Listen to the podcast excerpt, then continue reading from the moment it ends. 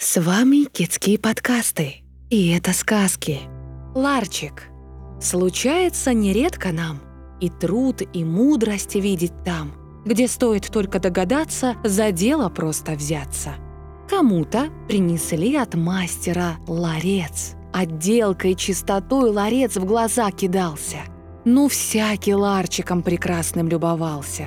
Вот входит в комнату механики и мудрец. Взглянув на ларчик, он сказал: «Ларец с секретом, так он и без замка. А я берусь открыть. Да, да, уверен в этом. Не смейтесь так из-под тишка. Я отыщу секрет и ларчик вам открою. В механике я чего-нибудь достою». Вот и за ларец принялся он.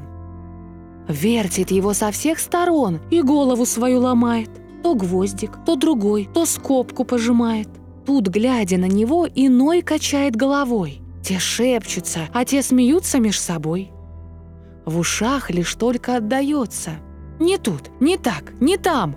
Механик пуще рвется. Потел, потел, но, наконец, устал. От ларчика отстал. И как открыть его, никак не догадался. А ларчик просто открывался. Демьянова уха.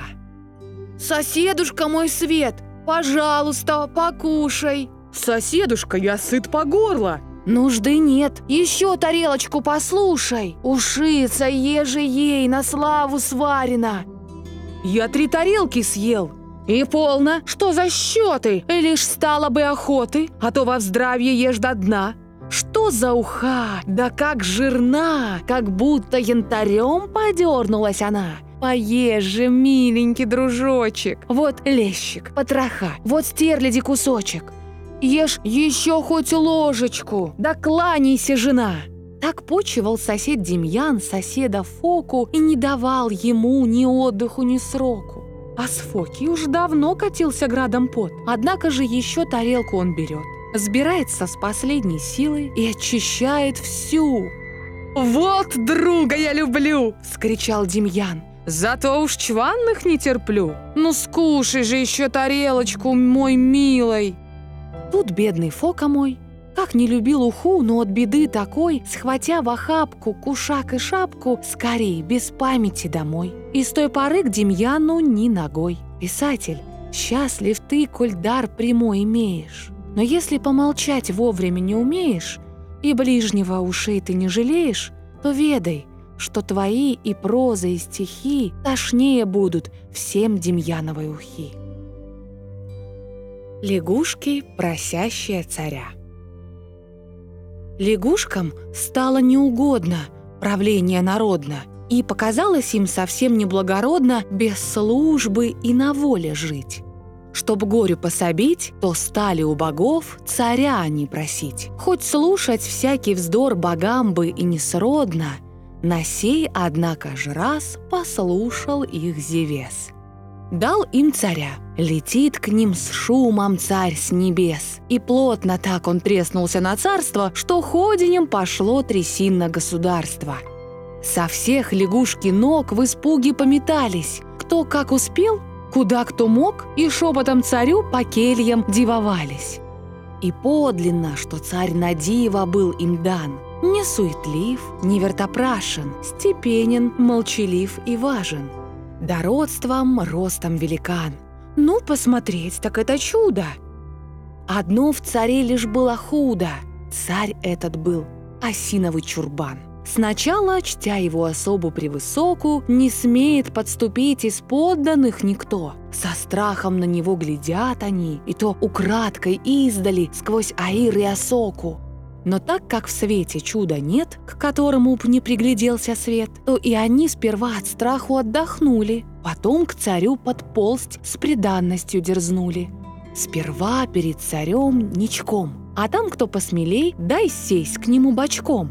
Дай попытаться сесть с ним рядом, а там, которые еще поудалей, к царю садятся уже задом.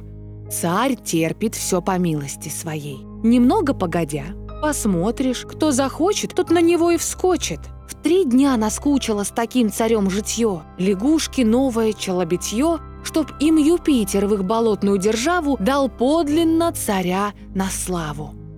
Молитвам теплым их внемля, послал Юпитер к ним на царство журавля.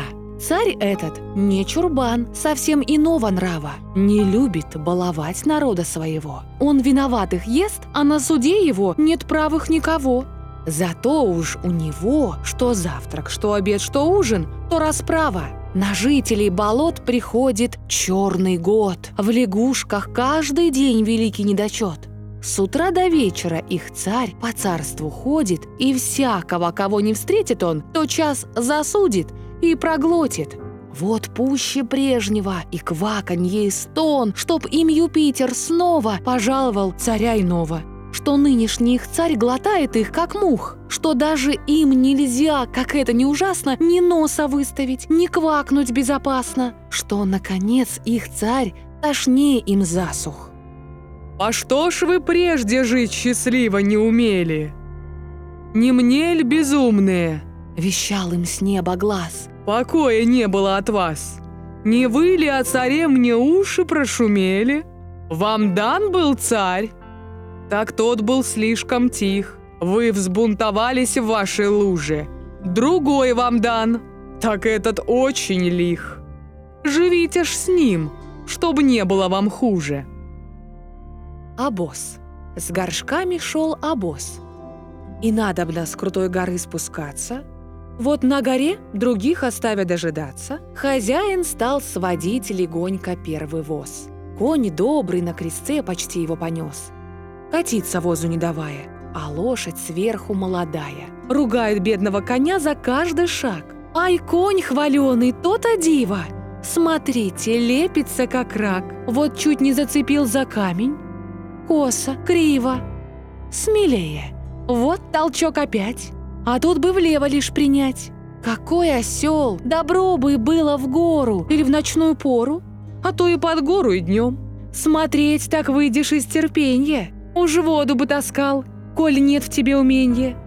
Глядит-ка нас, как мы махнем, небось минуты не потратим, а возик свой мы не свезем, а скатим».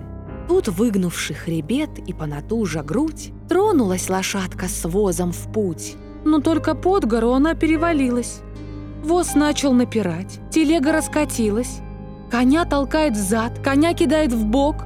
Пустился конь со всех четырех ног. На славу, по камням, рытвинам пошли толчки, скачки. Левей, левей, с возом, бух, в канаву. Прощай, хозяйские горшки. Как в людях многие имеют слабость ту же. Все кажется в другом ошибкой нам. А примешься за дело сам, так напроказишь вдвое хуже. Желаем спокойной ночи от онлайн-школы Kidskey.